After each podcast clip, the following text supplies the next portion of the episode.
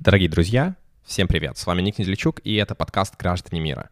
Ну, вы знаете, что мы выходим каждую неделю по понедельникам. Вот сегодня, к сожалению, вторник, мы немножечко задерживаемся, но потому что нам есть что сегодня сказать. Сегодня выпуск будет особенный. А, раз в неделю мы общаемся с местными жителями, с ребятами, которые являются а, верифицированными местными жителями на платформе Locally. А, ну и обычно обсуждаем вот, вот эту судьбу, да, гражданина мира, как живется в той стране, куда они переехали. Но сегодня, хотя мы тоже будем говорить с Locally, тема очень волнительная.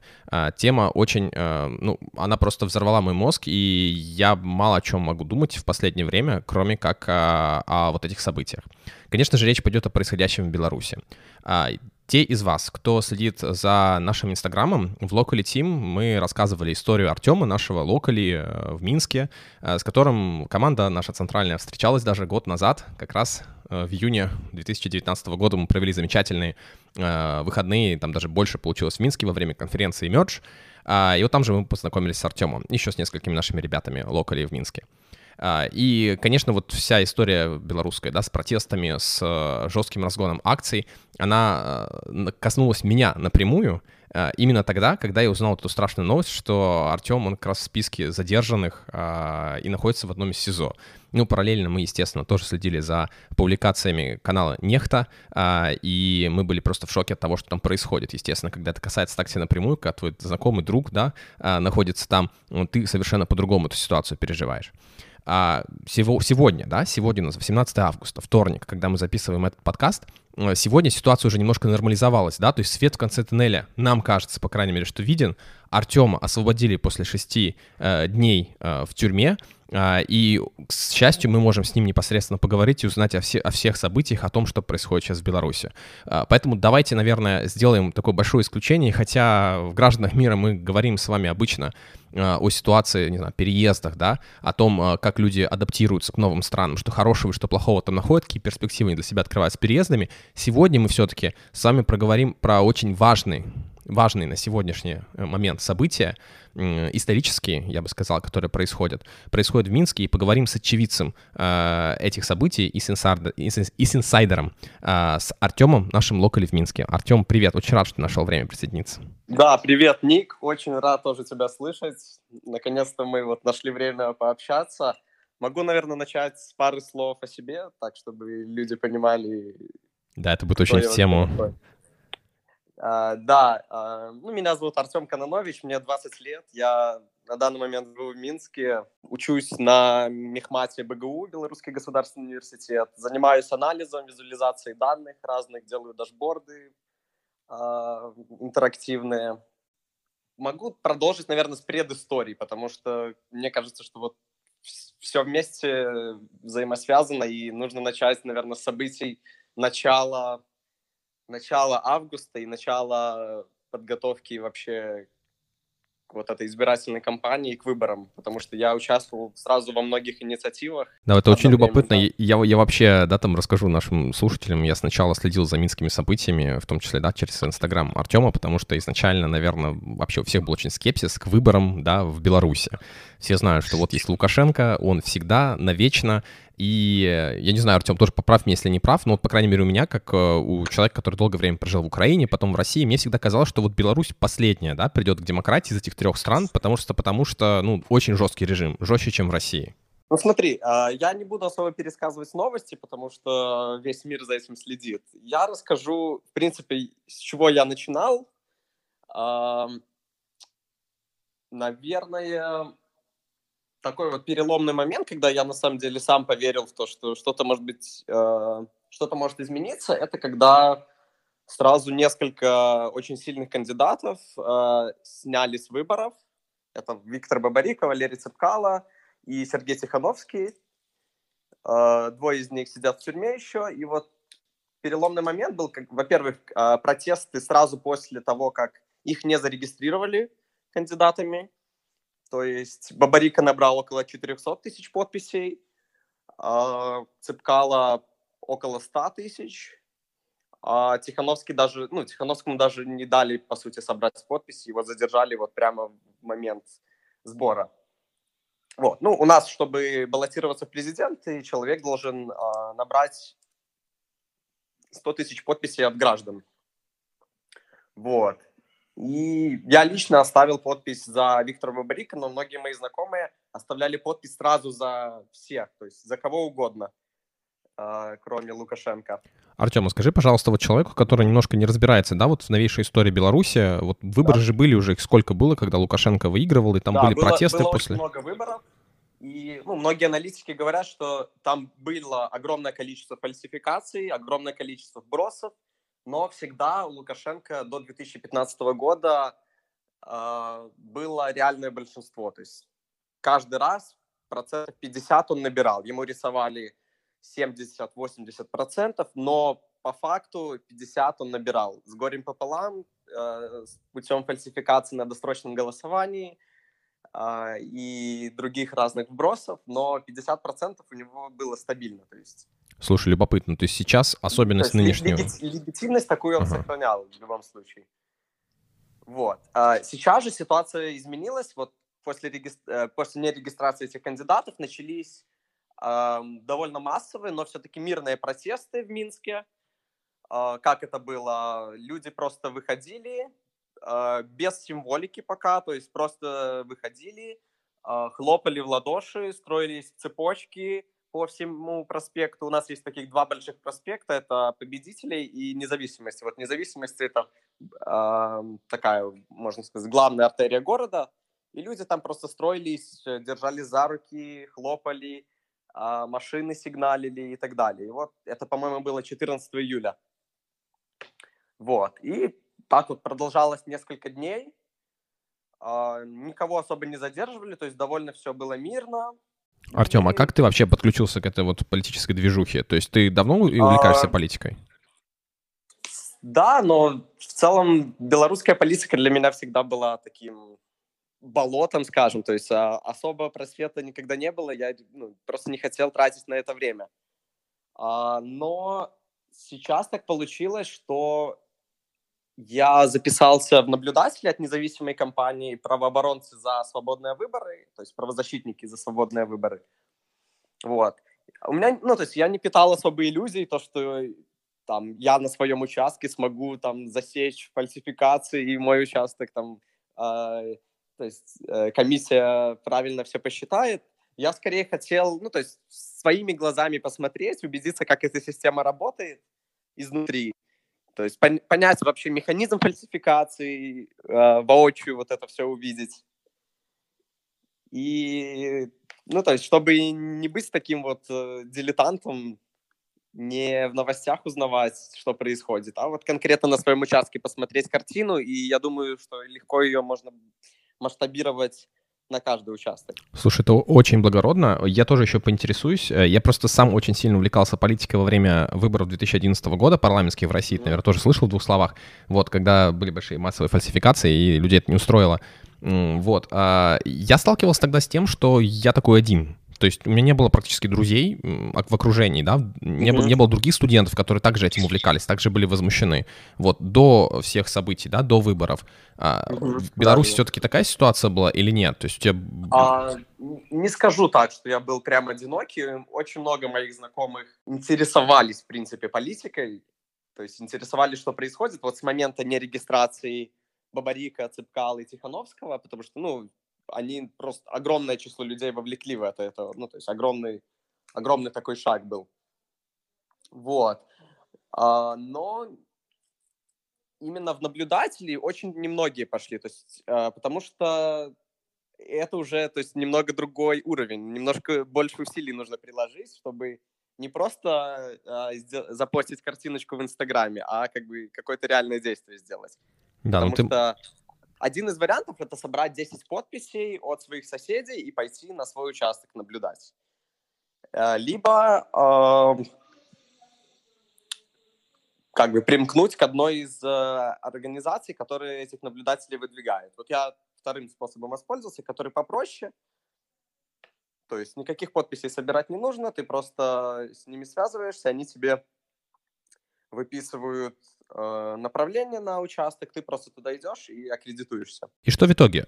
Просто вот. говорили про выборы и то, что не допускают наблюдателей в Беларуси, и что да, там... Да, смотри, а, на самом деле для меня это до сих пор остается загадкой, почему а, так жестко не допускали наблюдателей. То есть у меня знакомые вот э, избирательный участок был в школе, ребята стояли с биноклями у забора, собственно, школы. Ой, слушай, это случайно не та самая знаменитая фотография, которая облетела интернет? Да, Навальный выкладывал в своем эфире вот это вот. И, ну, то есть, да, это такая, мем уже стал, стало мемом. А, у вот. тебя было поспокойнее, да, я так понимаю? То есть тебя допустили? У меня было поспокойнее, меня а, пускали почти все время, когда я приходил. Но смотри, почему я удивлен, почему не, почему наблюдатели не допускали? Потому что тотальные фальсификации проходили на другом этапе, на этапе подсчета голосов, куда независимых наблюдателей не пускали. Меня пускали на наблюдение, на, собственно, на сам подсчет голосов в досрочном голосовании. Просто когда люди приходят, кидают голоса в урну и уходят. А, но даже, даже на этом этапе просто, ну, происходил полный абсурд. То есть, условно, я наблюдал весь день, насчитал 40 человек, пришедших на участок за весь день. А, смотрю в итоговом протоколе, там было около 100 человек, 103. Это, я так понимаю, ну, есть... ты говоришь про предварительное голосование, потому что в самом день голосования да, это, как очень это, много людей пошло. Да, это называется досрочным голосованием, и это очень удобный способ сфальсифицировать все. А, давай, что... давай сейчас mm-hmm. прорекламирую быстренько еще материал «Медузы». Сегодня только вышел, читал сегодня утром, вовсе, чтобы проснуться, свидетельства вот очевидцев, да, ребят, таких как Артем, которые были наблюдателями э, на выборах. И вот сейчас ты то, что рассказываешь, прям один в один совпадает с вот общей картиной, которые э, там, э, значит, э, участники интервью дают. Ну, я столкнулся с такими банальными вещами, как завышение явки в протоколе. То есть просто банально рисуется цифра, которая, э, которую председатель комиссии знает заранее утром. И он открыто об этом говорит, что а, как бы что я могу сделать? Я маленький человек, э, меня начальство по голове не погладит и так далее. То есть он просто выполняет заказ и так далее. И кроме меня было еще три условно провластных наблюдателей. У нас есть такое движение «Белая Русь». Вот от «Белой Руси» и председатель комиссии был, и от э, и наблюдатели, собственно. Вот.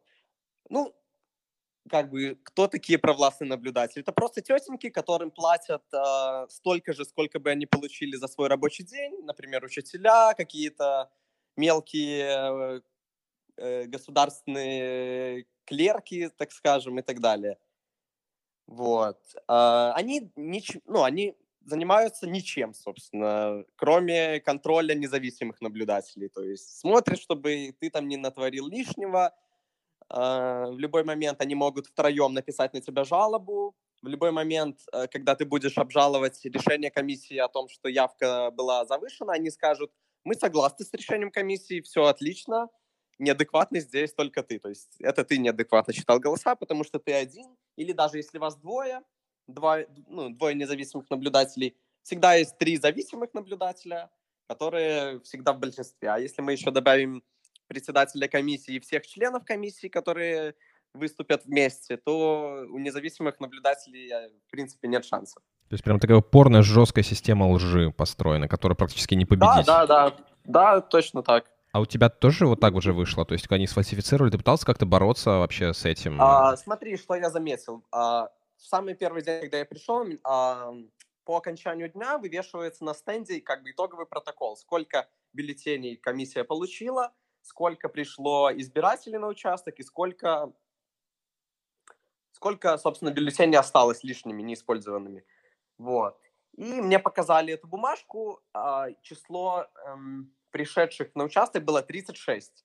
Мне ее не дали сфотографировать, без понятия почему, хотя, хотя это должны были сделать. А, дали сфотографировать только на следующий день, утром. Я фотографирую эту бумагу, там та же самая цифра 36. Потом вот приходит, э, мы договорились с одной девушкой, она в этот день как бы дежурила во вторую смену на этом участке, тоже из независимых наблюдателей. И она уже сфотографировала эту, сфотографировала эту бумажку с цифрой 96. То есть э, к тройке просто перерисовали девятку, и вообще нет проблем никаких. Капец, это, прямо, тоже, прямо не знаю. Тоже, по-моему, Навальный показывал. Но смотри, а, тоже это абсолютно не имеет никакого значения, потому что есть еще одна опция у них. Вывесить одну копию протокола, а реально отправить в районную комиссию другую. И дальше, если мы посмотрим вообще по ну, результаты голосования Минска, мы поймем, что все фальсифицировалось э, на более высоком уровне, на уровне районов, на уровне, ну, то есть э, на уровне э, территориальных комиссий. То есть э, в Минске, не помню, сколько районов, честно говоря, но вот эти вот районные комиссии, они отвечают там за какое-то определенное количество участков в этом районе. По-моему, да, 7 ну, или 8. Ну, а там уже, таких. соответственно, нет никаких независимых наблюдателей, это чисто там провластная да, верхушка. Да, если мы посмотрим на результаты голосования, мы получим идентичные примерно результаты. И я могу чуть позже тебе отправить ссылку вообще на это исследование. Я выкладывал в Инстаграме фальсификации вот эти все. Так получилось, что э, даже с учетом фальсификаций Лукашенко набрал 58% голосов против э, 28% у Тихановской. С учетом э, всех вбросов, каких-то подсчетов неадекватных и так далее. Но что произошло дальше? Просто на высоком уровне, на уровне уже ЦИКа, они нарисовали ему 80%. То есть они не обращали внимания на, на реальное голосование. Даже на свои собственные фальсификации они закрыли глаза и решили просто нарисовать, потому что фальсификации не сработали. Потому что, ну, что такое 58% в условиях диктатуры? Это, ну, практически поражение. Да, само собой. Слушай, такая наглая ложь. Вот. Это это же вообще просто, это как, не знаю, плевок всем людям в лицо. А... Ну, то есть, а на что они рассчитывали? Или это прокатывало раньше? Ну, ты говоришь, ну, что раньше знаю, Лукашенко и так пользовался поддержкой. Это такое глобальное, наверное, перекладывание ответственности снизу вверх и сверху вниз. То есть мне председатель комиссии под запись говорит, что, ну, блин, ну, как бы, вот так вот, да, я тебя обманываю. Серьезно? У, и, тебя, у тебя ну, запись, у тебя запись это есть? Это прямо? моя задача тебя обманывать. А, конкретно этого нет. У меня, я, у меня есть запись того, как я к нему подходил и спрашивал, что такое, что за исправление 36 на 96. А Меня тебя? никто как, как наблюдатель не уведомил. Он это просто опечатка, должно быть было 96 сразу. Я просто, э, я просто сглупил. То есть, ну, представляешь, что у них даже не хватает, э, не хватает, э, как это сказать, IQ или каких-то умственных навыков, чтобы грамотно все сфальсифицировать. То есть на местах работают э, не самые высокоинтеллектуальные люди, которые не могут даже выполнить э, программу, которую они должны сделать. Понятно, то, то есть, есть они не думают ну, ни о свободе, ни о человек... чести, наверное, да, это просто, просто был да, человеческий фа... Это просто был человеческий фактор нарисовать 96 сразу. То есть э, эта цифра была ему дана заранее. Но просто он немножко затупил и посчитал, сначала посчитал более-менее адекватно, а потом вспомнил, что ему, что ему нужно сделать. А в день выборов самих, э, воскресенья, ты тоже был наблюдателем? В день, выборов, в, день, в день выборов уже нет, потому что меня задержали как раз в субботу, 8 числа. Это был последний день досрочного голосования, получается. Ого, а как так? Я думал, что с воскресенья все началось прямо так активно. Не знал про субботнее задержание. Это массово было или... или... А, смотри, выборочно? задержания начались еще в четверг и пятницу, когда задержали ребят из велопробега. То есть э, собралось около 300-400, если я не ошибаюсь, велосипедистов. И они построились в огромную шеренгу длинную и просто поехали по велодорожке не нарушая абсолютно никаких правил, а, просто поехали в знак солидарности. То есть ничего не выкрикивая, максимально это все было адекватно и интеллигентно. Ну, с флагами, там, с символикой, да, там бело-красно-белый а, флаг. Может быть, может быть, да. Ну вот на вот этих велосипедистов просто набросились, скажем так, и просто их забирали всех, кого только можно. Там, по-моему, специ- специальные пограничные войска были выдвинуты на это все. И даже вот в канале, про который ты рассказывал, было очень много видео, как просто ребята в беретах военных просто бегут за этими великами, сбрасывают, просто э, сталкивают людей с велосипедов. Э, девушка сломала руку, там э, у парня начался приступ эпилепсии, то есть прямо когда его забрасывали в автозак, у него начался приступ эпилепсии, и, если я не ошибаюсь, скорая просто его забрала из автозака прямо. Честно говоря, ну, а, он, я знаю, что он жив, все как бы, все хорошо, я надеюсь, с ним сейчас, но вот как, как точно развивались тогда события, я, честно говоря, даже не успел проследить. Да уж, да уж, вообще супер жестко. А что, что с тобой произошло? Ты рассказывал, что вроде тебя просто в магазине задержали. Да, э, смотри, 8 числа я просто шел э, по центру города. Есть такой магазин центральный на станции метро Октябрьская. Э, просто я, я даже вот когда, когда я шел туда, я, мне друг написал, что вот там ну, начался хапун, такое белорусское слово, когда просто на каком-то участке небольшом э, массово начинают задерживать людей. Слушай, ну ты был хотя бы там с флагом там или, не знаю, там участвовал, смотри, может, в митинге смотри, Я не придал этому значения, хотя э, у меня было на руке три браслетика. Э, ну, белые браслеты. Я, я еще занимался инициативой по раздаче белых браслетов. Мы сделали сайт, э, через API добавили карту, и люди могли э, координироваться, получать у нас браслеты, ставить свою точку, где они раздают эти браслеты на карту, и раздавать другим людям. Ну, браслет — это символ солидарности, символ того, что мы за честные выборы, и символ, ну, то есть такой вот, такого объединения белорусов. Вот. И, ну, то есть я параллельно этим занимался с наблюдением, и мы раздали около 200 тысяч браслетов за буквально неделю в Минске. Очень круто, очень вот. круто, респект. респект а, получается, смотри, для ОМОНовцев, которые меня задерживали, это было максимально провокационно. У меня три браслета на руке, задерживали просто за браслеты. Ну, до такого доходил абсурд, за просто аксессуар. Но, естественно, все понимали, что это аксессуар с политическим подтекстом. Слушай, ну они просто в магазин зашли, что ли, задерживать всех подряд или Смотри, как? Смотри, у меня что? У меня еще была нашивка на рюкзаке, погоня, бело-красно-белый флаг и рыцарь на коне это тоже, ну, то есть белорусский такой национальный исторический символ, который, ну, действительно, ну, я не знаю, как лакмусовая бумажка или кра- красная,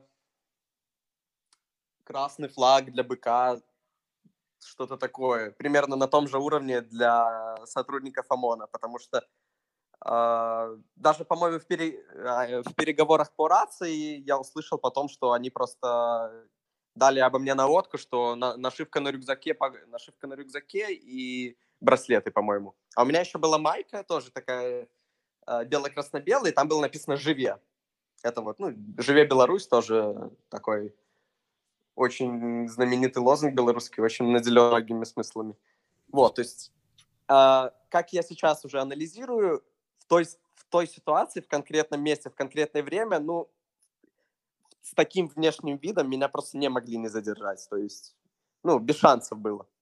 Ну, ты думаешь, что, скорее всего, наводка была? Они, они прямо адресно за тобой нет, пришли? На, или, нет, или нет, нет, нет, наводки, наводки не было. Это никак не связано ни с наблюдением моим, ни с той компанией по раздаче браслетов. Хотя это вполне могло быть, вполне меня могли найти. Вот. А, это просто случайно. А, у них была задача собрать 40 человек примерно на конкретно вот этом участке в центре именно 8 числа в это время.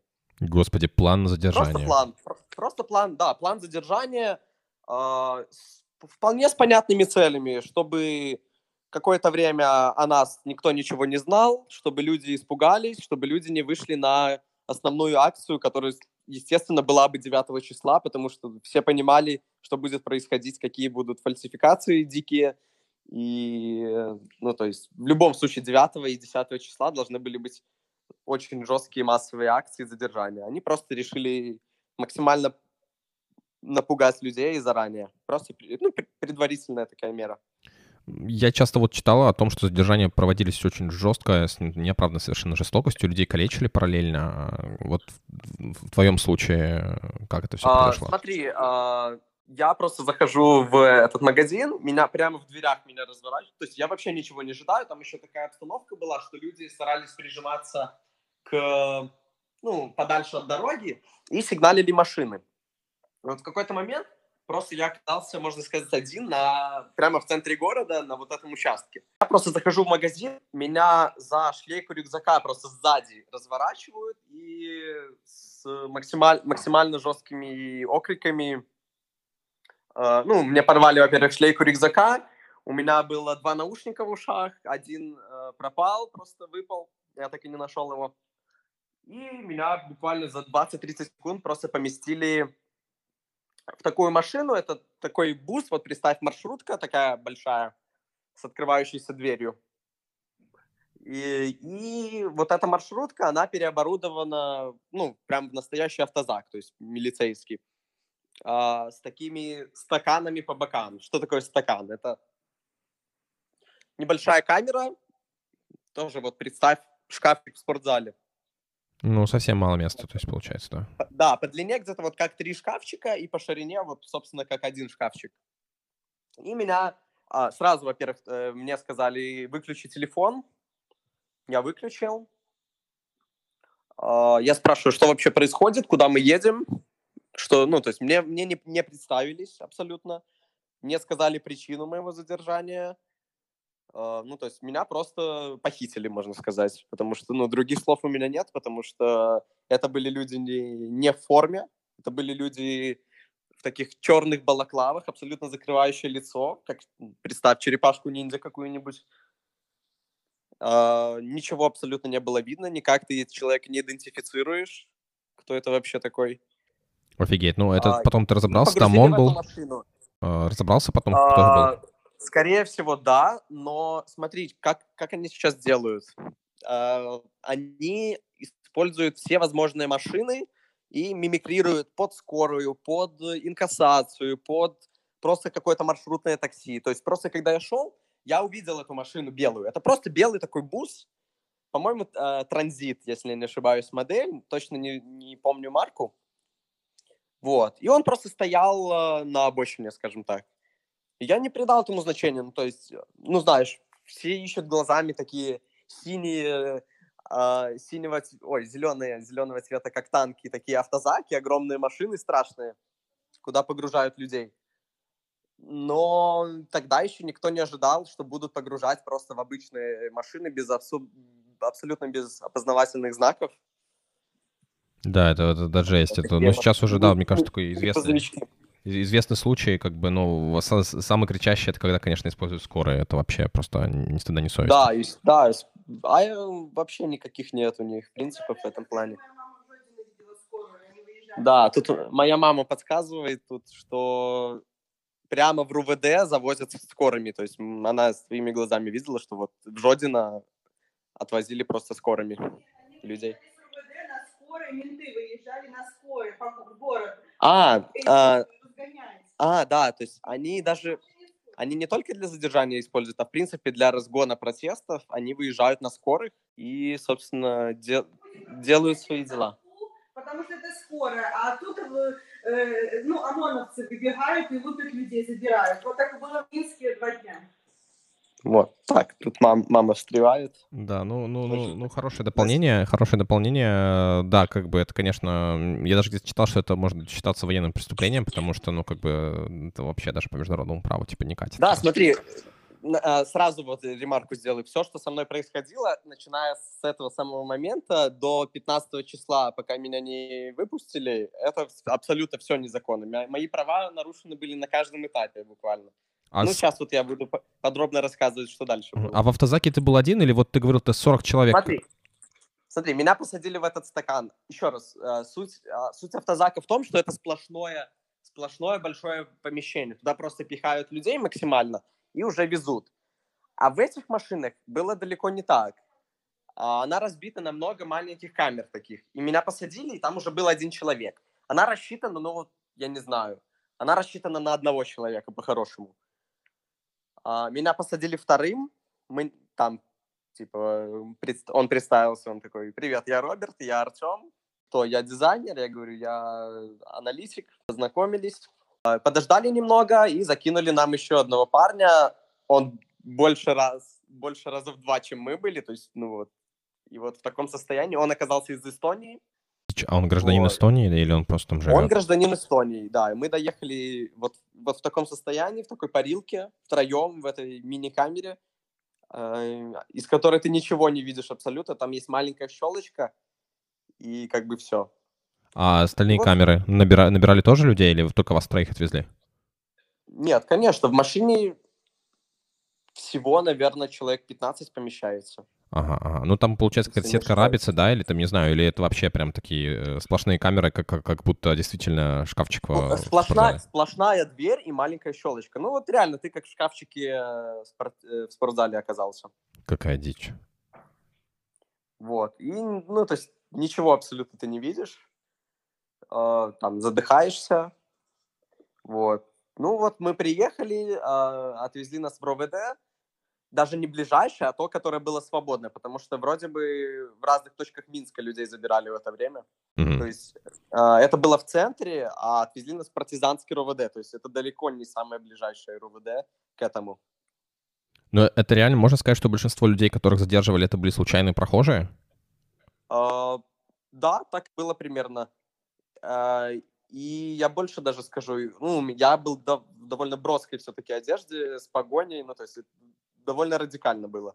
А, люди шли э, вообще без каких-либо символов, без браслетиков, без погонь, без всяких маек, без БЧБ, вообще без ничего. Ну, если взять того то просто... товарища ну, эстонца, который с семьей приехал, это же вообще, да, звучит очень... Да, я про него дальше расскажу. А, то есть люди просто шли, там, телефон, кошелек, майка белая и шорты. Абсолютно ты случайный, случайный прохожий. Вот, ну, привезли нас в РУВД, сначала стояли возле стенки на улице, с вещами своими, там нас об, обыскали быстро и отправили в такое помещение, как школьный класс где-то. И мы все стояли, ждали, что вообще с нами будет. Провели, сняли отпечатки пальцев, сня, э, сделали фотографию. И вот мы стояли, ждали опись наших вещей и протоколы задержания, типа, что вообще нам предъявляют. Э, сразу история про этого эстонца. Он сразу же показал там ID-карту свою, его история это в том, что он остановился, ехал на машине, остановился женой и ребенком, кстати, остановился, чтобы снять деньги в банкомате, его задержали. Вот и жена с ребенком ждали его. Мне запомнилось, что вот человек, который в дверях стоит, такой охраняет нас, он сразу же э, взял телефон, сразу же выбежал. И, ну, то есть было заметно, что они начали очень, очень сильно они напряглись, и для них это такая нештатная ситуация. Никто не ожидал увидеть иностранного гражданина. Но он русскоговорящий, так понимаю, что это... Да, он русскоговорящий, его выпустили буквально через минут 20. То есть очень, очень быстро для него это закончилось, к счастью для него. А что с вами в итоге начало происходить? Что с нами? Нам предъявили две статьи, ну, отлично мне. Первая статья — это мелкое хулиганство, то, что я кричал, приставал к прохожим, выкрикивал лозунги какие-то, э, грубо нарушал общественный порядок, то есть дестабилизировал как бы обстановку на этом месте. Хотя ничего такого не было, как ты понимаешь, я просто шел в наушниках, как я мог кричать, как я мог э, приставать к кому-то.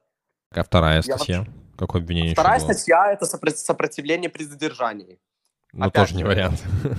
Да, опять же, в условиях того, что меня буквально за 20 секунд погрузили. Пока я смог понять, что происходит, я уже сидел в этом стаканчике. То С ума есть аб- абсолютно, абсолютно две абсурдных статьи незаконных. Ну, это абсол- абсолютный полный абсурд был. У них были уже заготовленные комментарии ОМОНовцев, которые как бы, которые меня задерживали, хотя я уверен, что эти протоколы у них были готовы еще до, до моего задержания. Просто Осталось писали мою писать. фамилию. Да, жесть. да, просто писали мою фамилию.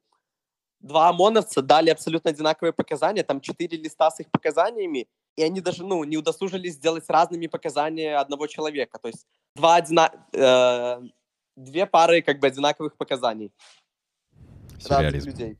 Да, и я заметил еще на вот этих листах протокола, там просто дофигища ошибок э, грамматических, орфографических. Э, ну, то есть, я не знаю, как будто это там ребенок из детского сада составлял. То есть там вместо одной S2, там тя-тя они путают. Они путают, э, запятые не ставят. Э, там словарные слова не знаю. То есть, ну, это просто жесть. Я заметил на одном листе, ну, ошибок 7. Я говорю, а, ну, а что это вообще за дела, что это вообще за документ? Если он даже э, ну, неправильно составлен, у вас куча ошибок, что, что, что это что за бумажку вообще мне показываете? Так, а, а мне, тебе ответили, при... мне ответили примерно, а, ну прикольно, надо исправить бы как-то. Прикольно, вот. да. А, да, ну типа спасибо, да, исправим. А, не дали позвонить, кстати, Хотя в моих прав... мне зачитали права мои, там в течение трех часов я мог связаться со своим адвокатом. Я говорю, могу я связаться с правозащитником? Мне говорят, да, конечно, связывайтесь. Я говорю, в смысле связывайтесь? «А могу я включить телефон для этого? А, мне говорят, нет, телефон ты включить не можешь, нельзя. Но с адвокатом связаться можешь. Ну, то есть, вот, ну, то есть, такое вот издевательство. Один чувак забрал у меня браслет один, я не знаю, для него это как трофей какой-то или что, он на охоте находится. Забрал браслет и начал с ним рассказывать, сфоткать и так далее. У меня еще была книга Марка Врелли «Наедине с собой». Ну, это философия такая, стоицизм, все дела. Тоже почему-то это их заинтересовало, он сфотографировал эту книгу зачем-то и начал там прям плясать. Ну, то есть абсолютно какое-то животное было поведение, как я не знаю. Капец. Ну, это ну, типа не для ну, дела, когда, это просто знаешь, так когда, сфоткать. Когда охотники, охотники, когда словили жертву. Вот примерно такое же было. Дичь. Но это, это, этом, как бы, ну, это милиционер, это сотрудник РОВД или это все еще ОМОН там тусит вместе с вами? Это, это уже в РОВД там сидели ребята. А, ну, как бы никаких пока что издевательств не было, насилия и так далее. Им самим было смешно. То есть меня, меня когда фотографировали, мне сказали, типа, что за детей вы привезли? То есть им самим было смешно, и все, все, абсолютно каждый человек понимал абсурдность этой ситуации, но просто мы были на, на разных, в разных частях как бы этого всего. А, по разным ну, сторонам вот баррикад. Не... Слушай, да, а... я не, да, и извини, просто задам да. вопрос сразу просто в тему, чтобы не забыть его. Вот просто, ну, как бы на «Медузе» той же самой, да, на «Нефте» очень много рассказов, свидетельства там очевидцев про задержания, а, которые были вот там уже как раз в день выборов и после, и там какой-то да, да, трэш да. вообще рассказывают. Я так понимаю, что ты успел, если можно так сказать, да, смотри, до этого а, мне... А потом, когда меня уже в камеру определили, там приезжали ребята просто с синими филейными частями сзади, то есть просто а, абсолютно избитые люди с с, там абсолютно с краснющими частями лица, люди э, с синяками везде, где только можно. Э, но их вот задерживали, да, 9 и 10 числа. Абсолютно в такой же ситуации они находились. То есть человека могли задержать на другом конце города условно и вписать даже место задержания другое, абсолютно.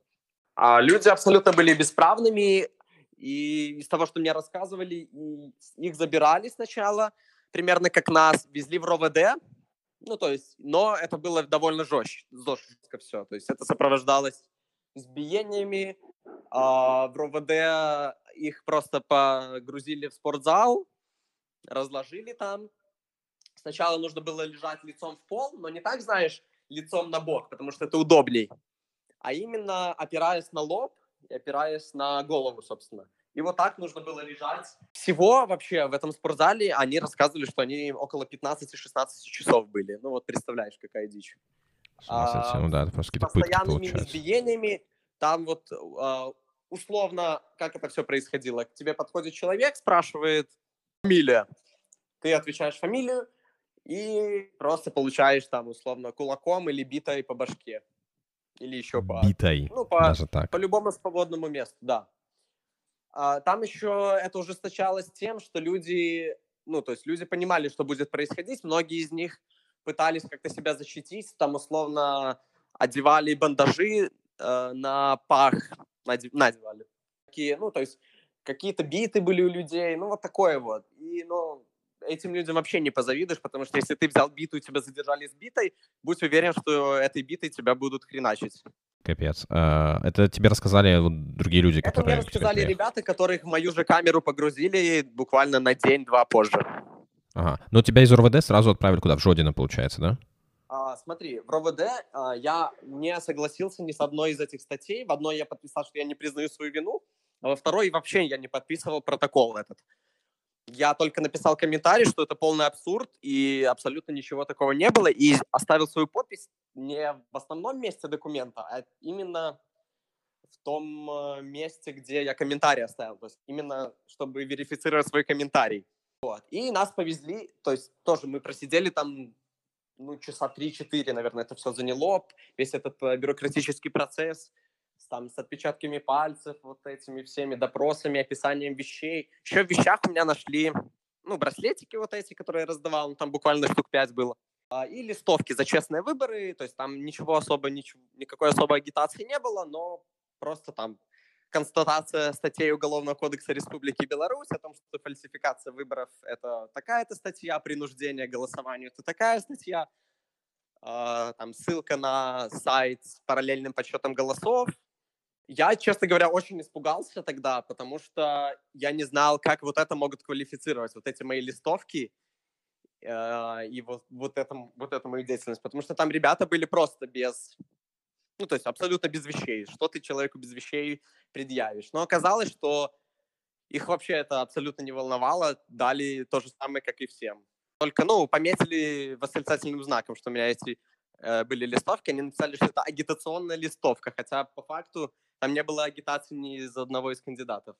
Ну, ты не согласился с обвинениями, вот. в принципе, да? Да, я не согласился, и вот даже после этого я в целом успокоился, потому что я понял, что точно это задержание не связано ни с чем из того, что я, из того, чем я занимался, понимаешь?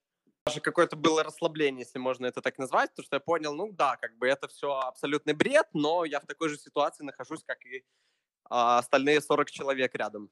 Нас повезли на Окрестина, это знаменитый минский изолятор, а, к которому вчера подходили люди, которых до сих пор там держат. И нас повезли ночью, на нас не хватило машины полицейской, нас повезли просто в какой-то легковой машине, не знаю даже, кому она принадлежала, какой-то сотрудник РОВД нас повез. А, мы были в пятером тоже на заднем сидении, понятно, нарушение Пятером на заднем сидении, кошмар. Нарушение... То мы бежали? А, ну, как-то как прижимались, да, друг к другу. Ну, абсолютно нарушение всех прав дорожного движения и все такое. Ну, тоже, как бы, на, не было особой жестокости, просто чувак нас вез, просто ну, как бы, свою работу выполнял. Вот. И, ну, это, наверное, вот был реально последний день, когда, когда у них не было задания и полного карт-бланша на жестокость, и делаете, что хотите, как бы. Окрестина в итоге, да, там так. тебя приводят. Да, Блин, это, это жесть, как бы я никогда не был да. в СИЗО, да, это же СИЗО или это тюрьма прямо у вас? А, смотри, а в чем разница? Ну, как, как можешь шифровать СИЗО? Это, по-моему, следственный изолятор смотри, э, временного пребывания. абсолютно нет разницы. Там есть две части. Одна называется ЦИП, это Центр изоляции правонарушителей. Это предназначено вот для административных дел. То есть мне, у меня две административных статьи было. И еще есть э, ИВС, изолятор временного содержания, то есть это СИЗО. По факту абсолютно одинаковые помещения были, то есть ну, нас привезли, тоже поставили к стене, руки за спину. Э, нужно прямо было ровно стоять.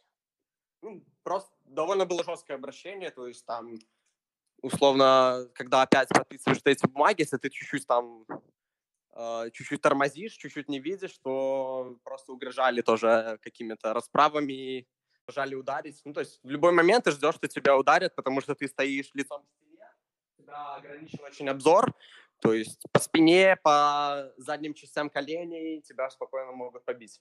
И вот я лично увидел, что э, через несколько человек, от меня стоял человек, э, тоже у стены, и, ну, он в подвыпившем таком был состоянии, и он упал просто в обморок. Просто я слышу, как э, кость стучит по, кость черепа стучит по полу. Вот. Ну и там какие-то рядовые были, говорят, может воды ему дать, как бы. Но там вот был неадекватный такой капитан, он говорит, нет, как бы, типа, зачем? Вот. Поэтому я даже вот не знаю, что дальше с этим парнем было. Надеюсь, все хорошо у него, но уже тогда, уже 8 числа, как бы уже вот это вот э, предпосылки к тому, что будет происходить дальше, уже были.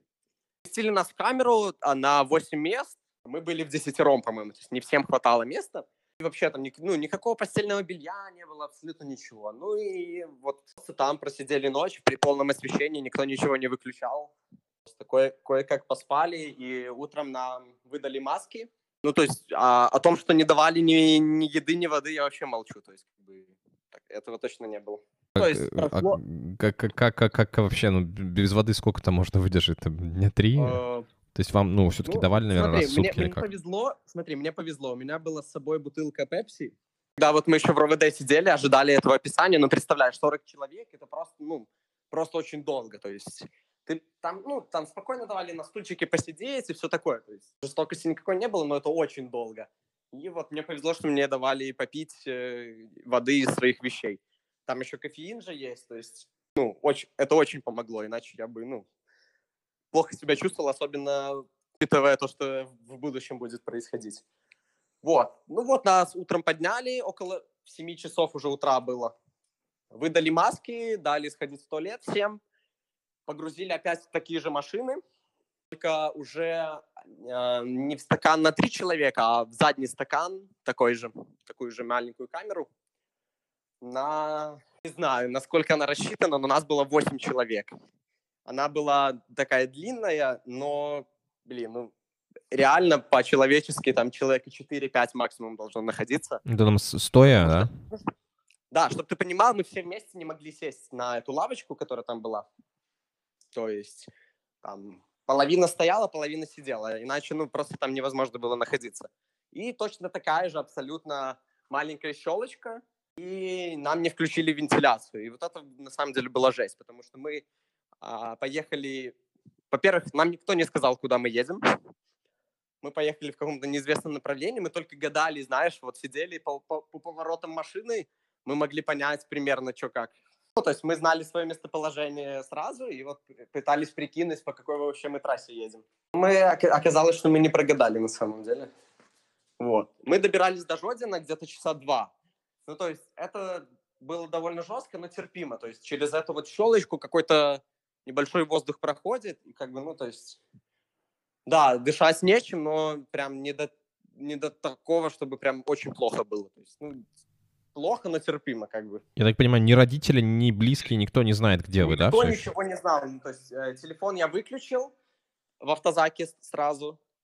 Э, мне сказали его включить, чтобы записать э, серийный номер, вот этот ID телефона, ну, чтобы, чтобы отследить его потом, как бы, чтобы он не, у меня не исчез на пути. Когда проводили опись вещей. Э, вот. И, и забрали, ну, да, в этот момент его, видимо, телефон? Типа. Не, его не забирали, просто сказали, положив свой рюкзак, и типа, все.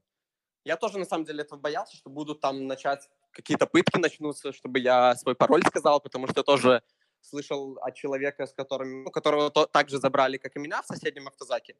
Его буквально избивали с целью того, чтобы он э, сказал пароль свой от телефона. Ну, видимо, видимо, его, наверное, как таргетнули, как какого-нибудь оппозиционера Ярова. Тебя, видимо, а, изначально он, относились. Он просто, он просто снимал еще на камеру. Ага, то есть удалить. Ну, наверное, да. Как-то вот его спалили, и вот. Еще запомнил, что ну, работник ЕПАМа, он рассказывал, крупная IT-компания, то есть Беларуси. Конечно, у нас айтишники там все там прямо были такой ужас какой. Я, я да, вчера я, я, потом, я потом расскажу вообще, какой контингент был. Не дали ни позвонить, ни с кем связаться, они сказали, по-моему, они обещали, что передадут кому-то из родителей, но, как я потом уже понял, никто этого не сделал до сих пор. И просто нас повезли в Жодино. Э, около двух часов мы ехали, хотя по факту это минут 40 буквально от Минска. Таким кортежем я слышал, что мы, нас контролируют э, милицейские машины еще. И потом мы просто стали, я так понимаю, в очереди к э, изолятору в Жодино. И вот началась самая жесть. Мы простояли около пяти часов просто на месте. У вас не нет знаю, там, ни вентиляции, ничего, то есть свежего воздуха у вас нет? Да, мы не знали, где мы находимся, во-первых, нам никто об этом не говорил. И свежий воздух, как там было? Он попеременно то включал, то выключал вентиляцию, этот охранник.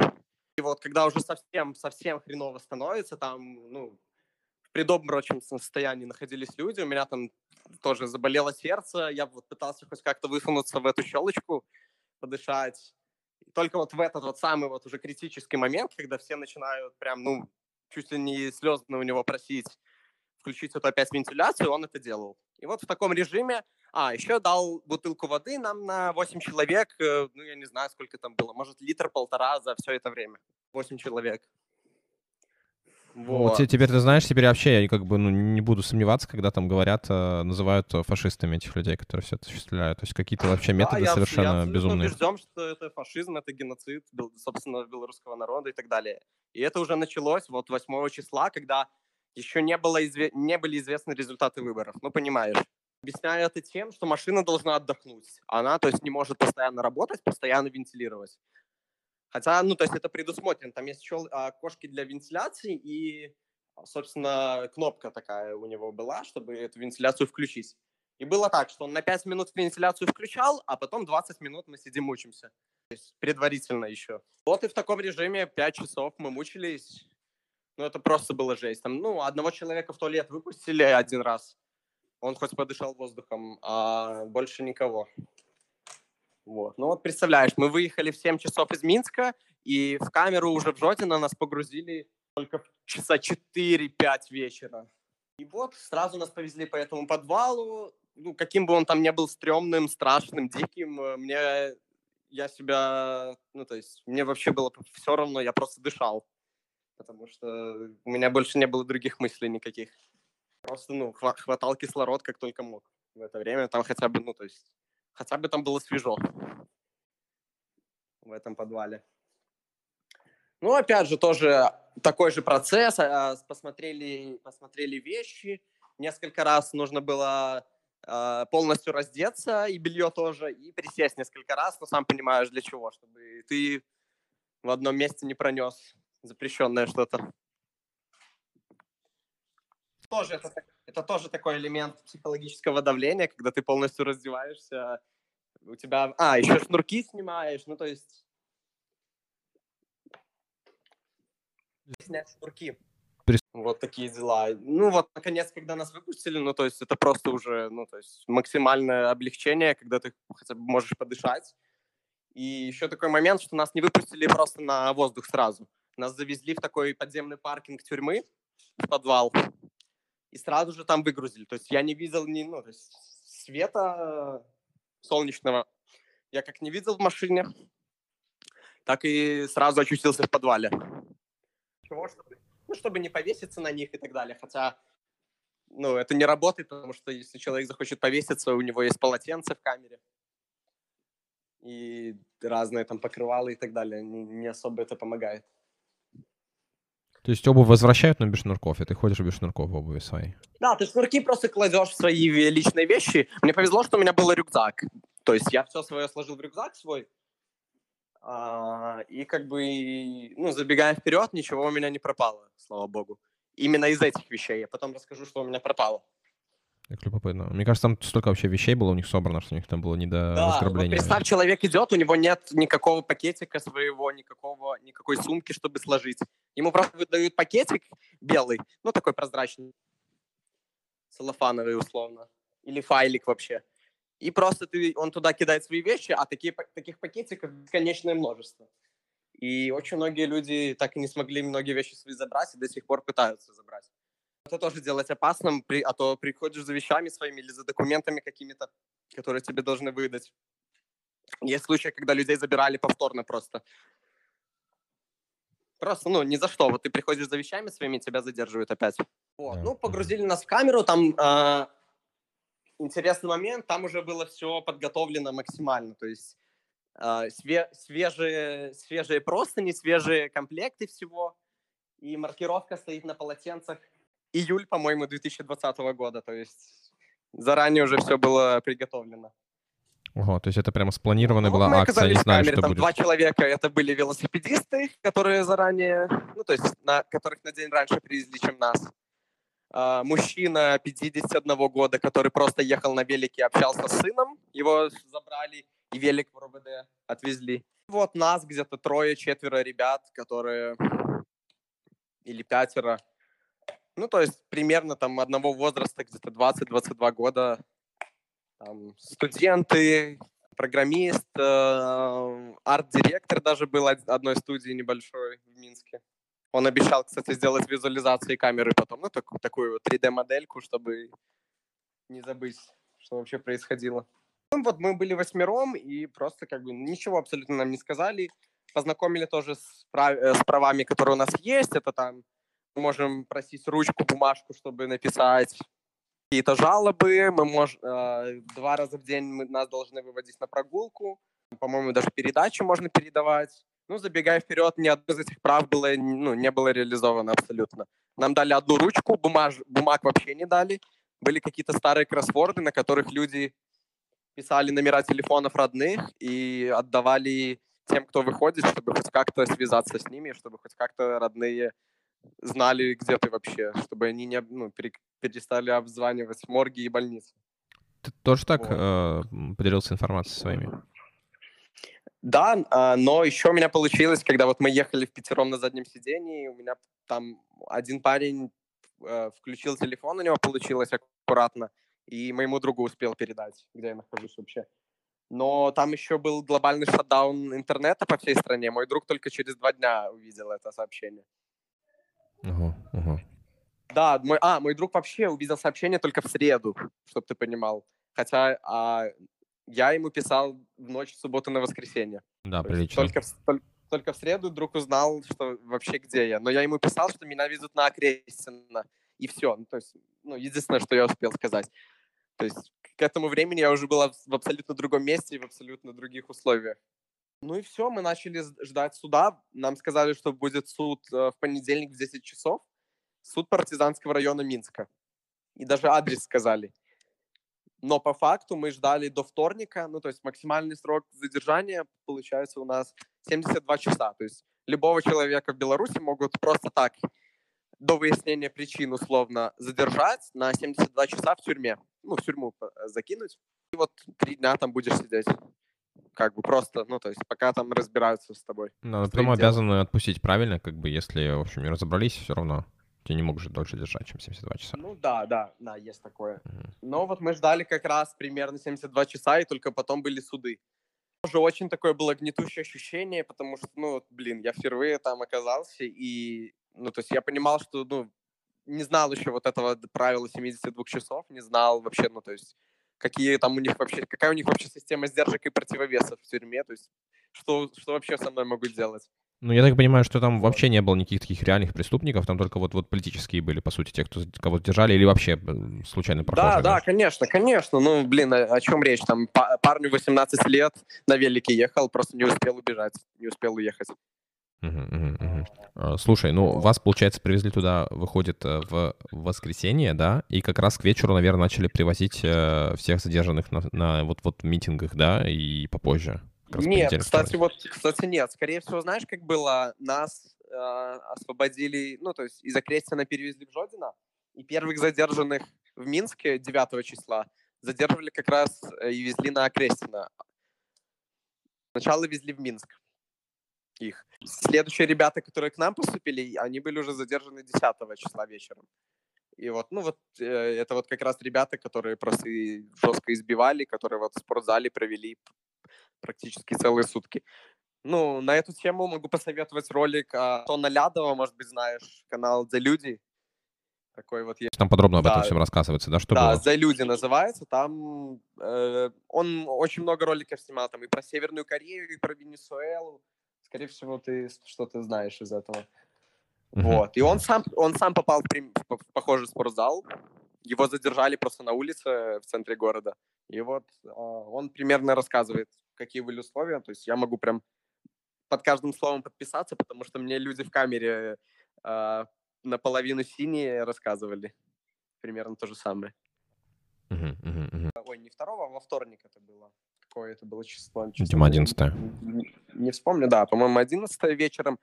Но как было, меня почему-то не вызывали, я уже начал реально бояться, может, реально там, ну, сейчас э, начнут разбираться с моими вещами, там еще попытаются в телефон залезть, а у меня там условно, э, я там отдельно сохраняю фальсификации на выборах, отдельно сохраняю э, там дачу браслетов, то есть серьезная проблема. Слушай, ну ты везучий вообще человек. Смотри, тебя и задержали раньше, чем э, ты попал под гораздо большую раздачу, вот, и особо, да, не прикопались ни к чему. Так что, мне кажется, это фортуна в твою пользу сыграл.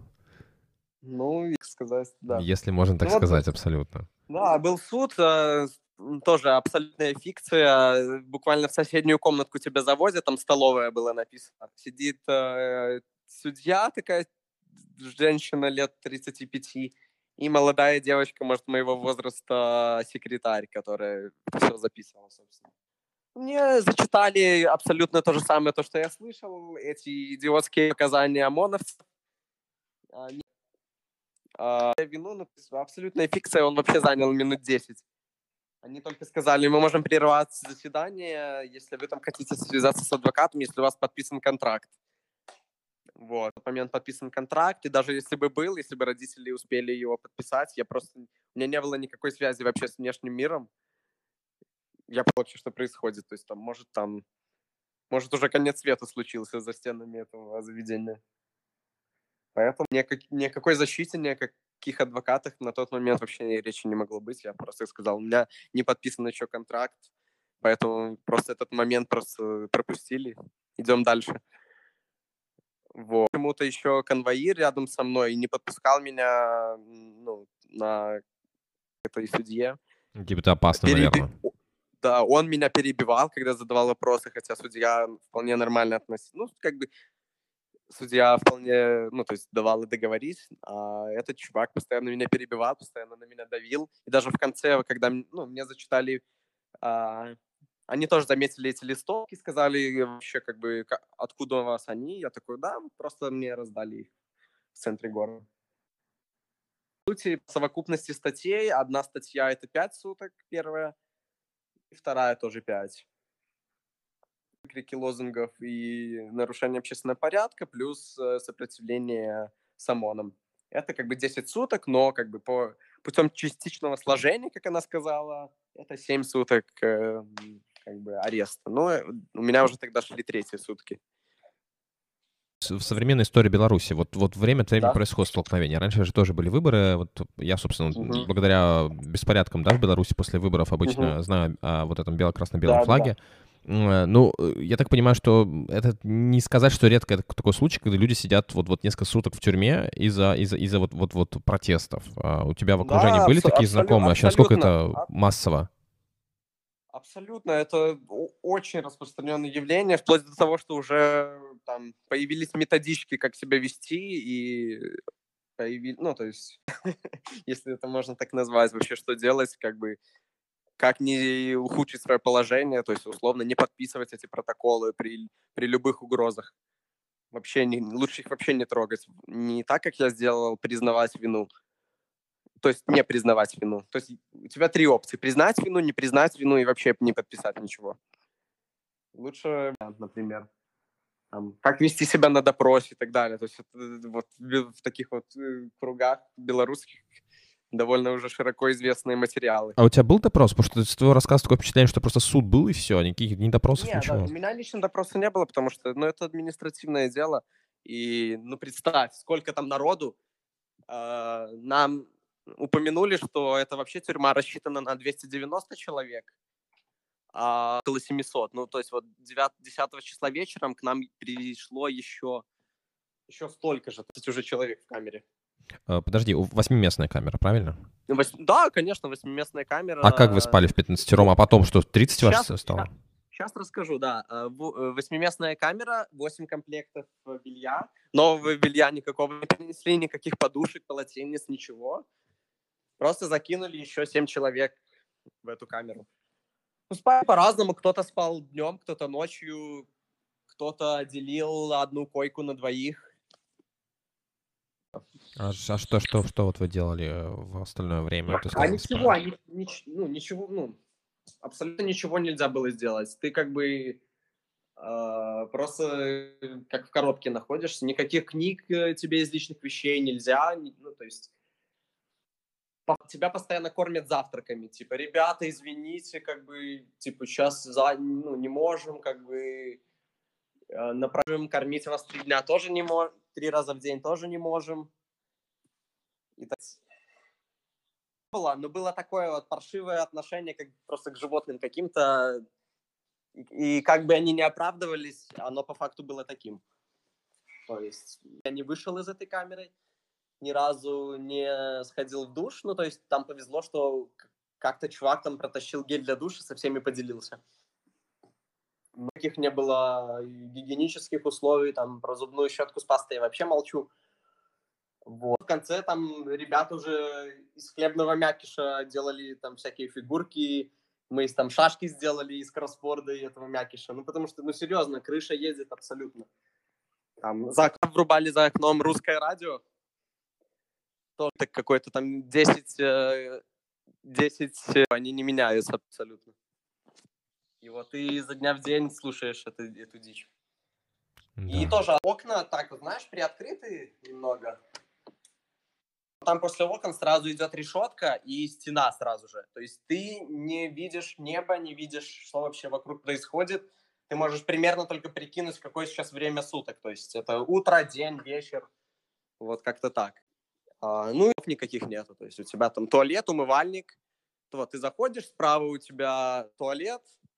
Ну, как туалет, просто дыра в полу такая. Стеночка, там умывальник. А прямо такой стол, который... Э, вообще все, что там было, оно заранее было заварено в бетон. То есть никак ты не сдвинешь ни стол, ни скамейки, ни два ряда кроватей по бокам двух ярусных. К полу, а именно залито в бетон заранее. Примерно. Очень много засовов разных, и кормит тебя через окошко, и очень-очень редко ее открывали полностью, то есть просто маленькое окошечко открывают, и там что-то проносят и так далее. Про ну, пытки... Ну, Угу. Слушай, про пытки рассказывали очень много, часто про Жодина, и не только. Вот насколько это правда, то, что рассказывают. Рассказывали просто какие-то невероятные крики, значит, на протяжении на, на, ночами напролет. Я тоже смотрел какое-то видео, где было, было слышно, в принципе, это. Насколько это все соответствует э, правде? Смотри, эм, отделение, этажи. Я не могу сказать, что про их отделах. Я был, например, там на втором этаже, и тем, что там смертные приговоры в этом же месте проводят в исполнение сейчас. Поэтому называется для пожизненного, для приговоренных к. То есть, кроме вот нарушения таких вот каких-то банальных э, бытовых э, прав, которые у тебя указаны в списке твоих прав, э, там, с никами тоже пообещали, что свяжутся, никто не связался.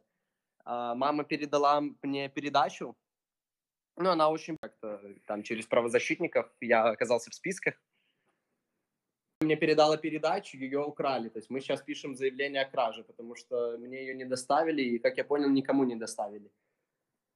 Жесть. Люди там, ну, представляешь, старики, пенсионеры на последние деньги собирали передачу сыну, внуку, и передавали, все описывали, забирали, еще там какие-то нормы говорили, что там не больше пяти килограмм или еще чего-то.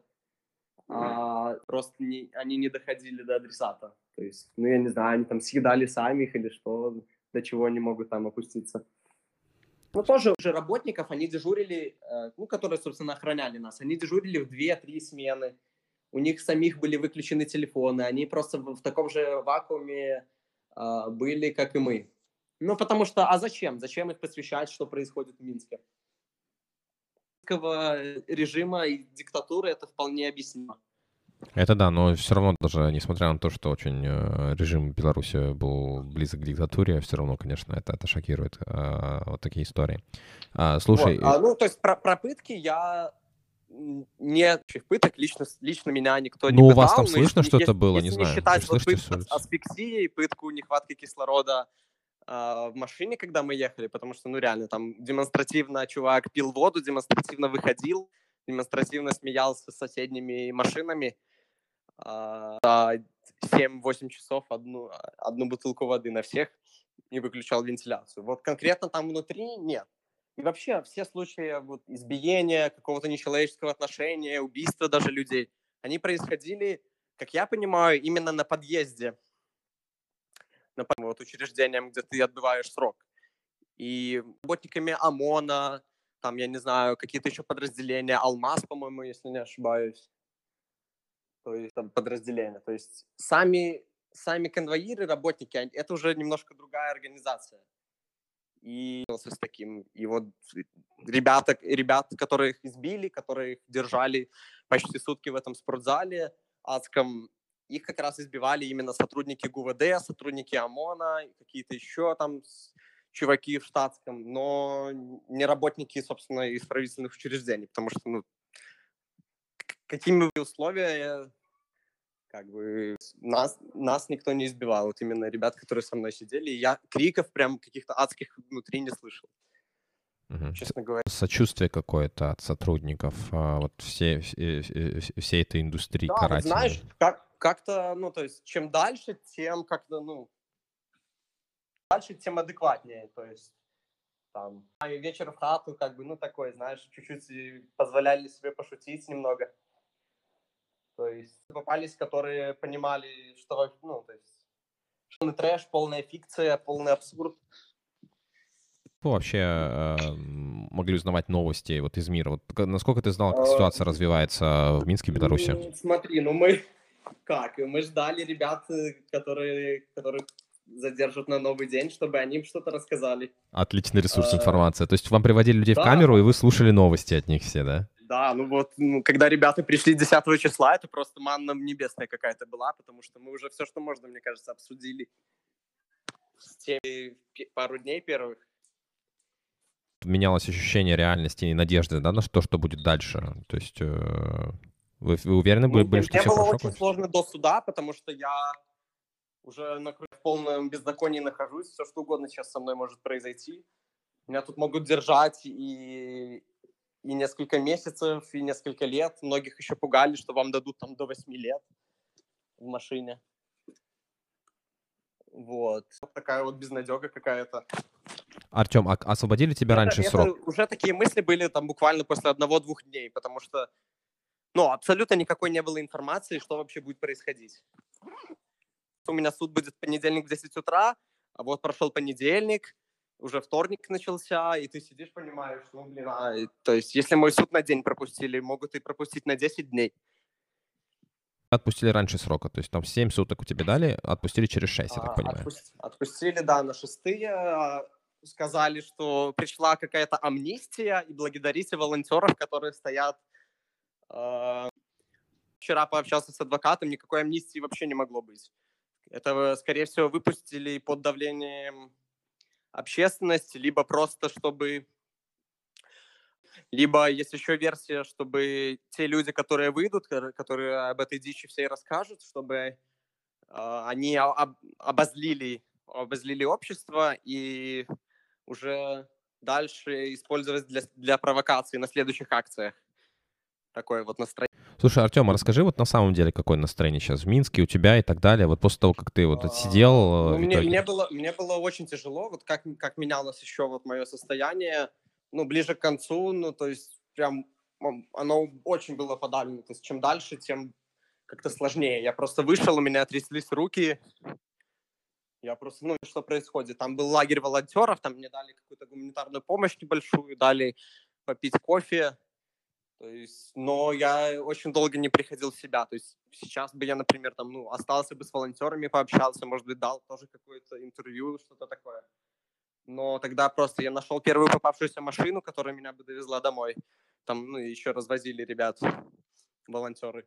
И просто уехал. То есть я не мог там дольше находиться и, ну, на самом деле, кое-какие проблемы именно психологические. Я вот уже два сеанса прошел с психологом. Э, проблем, например, такая вот небольшая какая-то фобия или фантом какой-то, а, вот эти именно этими белыми машинами, потому что весь Минск просто наполнен сейчас ими. Они патрулируют реально город, там, ну, очень странные люди сидят, которые в машине сидят в масках. Ну, ты сразу понимаешь, что это за люди. Ну, в машине, в таких медицинских масках. Какой адекватный человек будет э, находиться в машине в маске? Абсолютно. Машина, ну, это как бы... Ну, в, в принципе, доказано, что в машине это безопасно. Никакой, никакой вирус тебя там не найдет это тот страх, потому что ну, реально, то есть чувствуешь себя очень некомфортно в своем родном городе, в своем родном дворе буквально. На самом деле очень страшно. Ну, это вот из, из такого, как бы, самого такого острова. Но и в целом, то есть до сих пор как-то туда мыслями возвращаешься и сложновато. Нужно постоянно как бы контакт с реальностью находить, что я уже не там. И сейчас уже в целом наладилось все. А, плюс еще давление есть и на меня, и на мою маму. Ей звонили вот из трех разных мест несколько раз. Пытались ее заманить, чтобы она пришла в РОВД какой-то. Даже там подняли какие-то старые дела, в котором мы там были свидетелями. А, там сказанные. То есть даже абсолютно не с нами, но моей маме вот несколько раз разные работники звонили, а, просили дать какую-то информацию, просили подъехать куда-то, просили встретиться. А, ну, мы сейчас наняли адвокатов и просто отвечаем, что только, только через адвокатов. Связывайтесь, пожалуйста, с нами. Мы вас не будем, потому что реально есть случаи, когда заманивали людей, там какая-нибудь приятная девушка из милиции звонит, а давайте встретимся, там, дадите комментарий какой-то или какой-то документ заберите лично. И просто людей забирали по повторно, по второму разу, по третьему. Э, забирали э, родителей, мам, пап, ребят, которых задерживали. После Чтобы резонанса да, общественного. Да, да, да, даже сейчас, сейчас это продолжается как бы в СМИ, в СМИ это, может быть, не особо афишируется, потому что это не носит массовый характер. Но задержанных и даже выпущенных далеко как бы еще ну, не все проблемы далеко решены. Артем, а вот, ну, вот Артем, а вот что будет теперь дальше ага. в Беларуси? С, вот, вот с твоей точки зрения, э, как, как ты видишь ситуацию? Ну, в том, что все, что могла сделать молодежь, то, что могли сделать там молодые парни и девушки, уже они сделали. Это вот огром, огромный митинг, огромный такой резонанс общественный, а, не как бы трансляция на весь мир. То есть мы это уже сделали, там компания по наблюдению, полная полная фигня беспредела, который происходил. Сейчас уже, ну, то есть должны уже включаться другие механизмы, должны включаться забастовки рабочих, должны включаться э, номенклатуры, которые будут с этим не соглашаться, которые будут уходить в отставку и так далее. То есть в целом какие перспективы у этого всего? Ну, я думаю, что вот сегодня уже были новости, что вот им недоверие Лукашенко э, дал Евросононград, а теперь никто, никто его не признал президентом. Я думаю, он недолго и исходить уже реальная политическая борьба, конкуренция, потому что вот сейчас уже набирают людей в координационный совет. Это как бы такой переходный, можно сказать, переходное такое правительство, что ли. Там, ну, набирают уважаемых людей, там, журналистов, общественных деятелей, а, людей, которые пользуются уважением широкого круга людей. Ну, насколько я знаю, Светлана Алексеевич, Нобелевская лауреатка, Сергей Чалый, экономист белорусский, аналитик который на Тутбай. Он ну, основатель магазина Symbol Buy, бизнесмен белорусский, ну, то есть они занимаются национальной атрибутикой, разным мерчом и так далее. Вот. И, ну, сейчас уже вы, выходят на сцену, скажем так, большие игроки, то есть уже не девочки и мальчики из Инстаграма и какие-то там вот рядовые наблюдатели. Сейчас будет, ну, то есть действительно серьезная борьба, потому что э, позицию Москвы в этом плане, которая, скорее всего, будет таким главным бенефициаром этого всего, будет пытаться э, продвинуть, особенно учитывая то, что э, и Бабарика, к примеру, и цепкалась с Москвой, не безосновательно, кстати. Начнутся очень такие серьезные процессы. Лично у нас план, вот мы раздавали браслеты, сейчас будем пробовать помогать рабочим примерно с тем же функционалом, помогать людям э, раздавать там подвоз воды, осуществлять э, разными способами, и чтобы они не боялись рассказывать об инициативах, которые есть. В Беларуси, ну, я надеюсь, что максимально светлое, но еще много, очень многое решить, потому что вот даже этот вот координационный совет, который готовится, многие критикуют за его такую, ну, излишнюю интеллигентность, то есть когда туда попадает, как попадают писатели, там, культуры, да, они, короче, конечно, очень известные, они хорошие люди, безусловно, но многие критикуют э, эту за то, что она, ну, то есть не настолько радикально, не настолько, а именно эффективна, насколько она могла быть. То есть за, за одну избирательную кампанию не приблизиться сразу же к уровню развитых стран и те институты, которые в тех странах работают уже сотни лет, и вот так вот э, одним щелчком пальца не появятся. То есть предстоит еще очень большая работа и людей. То есть я считаю, что это, ну, то есть это только начало пути, и сейчас основная цель это все-таки консолидироваться и каждый день как бы доказывать то, что мы больше ну, не собираемся терпеть для начала.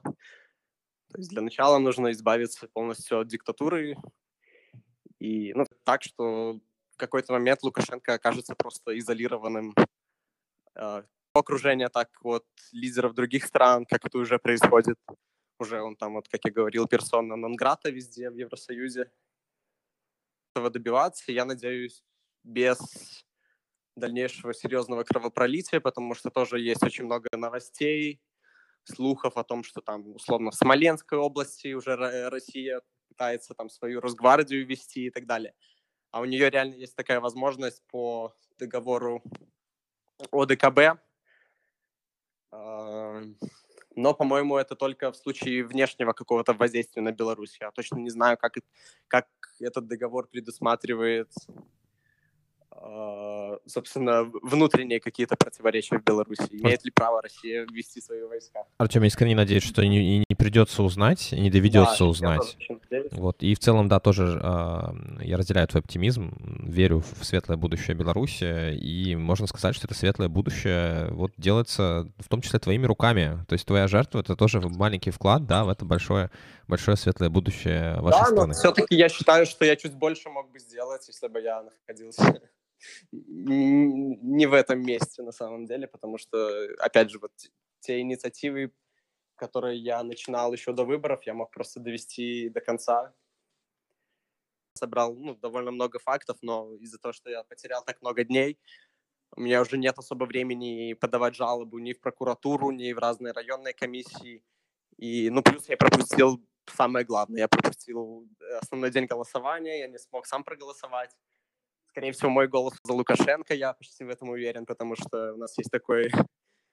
Приходит на участок Лукашенко. Нам, кстати, даже не дали проголосовать, хотя тоже, по-моему, даже в тюрьмах уголовникам дают проголосовать если не ошибаюсь. Которые прошли, их результаты совершенно незаконные, никого, никем не признанные, и поэтому ну, ничего да, страшного да. в том, что ты не проголосовал. На следующих выборах, которые уже будут честными, уверен в этом, а, ты да. обязательно проголосуешь. А, Артем, мы все в локале желаем тебе успехов, а, очень э, болеем за вообще то, чтобы ситуация разрешилась в пользу истины, добра и справедливости в Беларуси. Э, будем по-прежнему наблюдать за этой ситуацией. Спасибо большое, что ты нашел время и силы поделиться вот своим собственным опытом. Это очень важно, полезно. Э, я хочу отметить, что обязательно оставлю ссылочку на профиль Артема э, на локале здесь в описании подкаста. Если вдруг вы смотрите на, слушаете этот подкаст на платформе, где Ссылочку найти не можете, заходите на сайт Локали. Прям так и можно написать Локали по-русски в поисковике. А затем э, пишите Минск э, в поиске городов. А, вот напишите Минск в поиске городов, там найдете Артема. А, либо переходите просто во вкладку истории, там тоже можно будет найти э, подкаст с меткой Артема. Мы делаем подкаст каждую неделю. А, это был такой очень особенный выпуск. А, я надеюсь, что, конечно, у Артема, нашего локаля в Минске, все будет хорошо. Когда все встанет на свои места, мы с удовольствием приедем к нему а, и лично сможем провести с ним время в Минске и уже, как бы, может быть, погулять по тем местам, которые будут ассоциироваться с теми грустными историями, да, но как бы они будут какими-то нам казаться отдаленными, неправдой и скорее ассоциироваться с чем-то хорошим, да, с достижениями, с тем, что сейчас в Беларуси теперь все хорошо.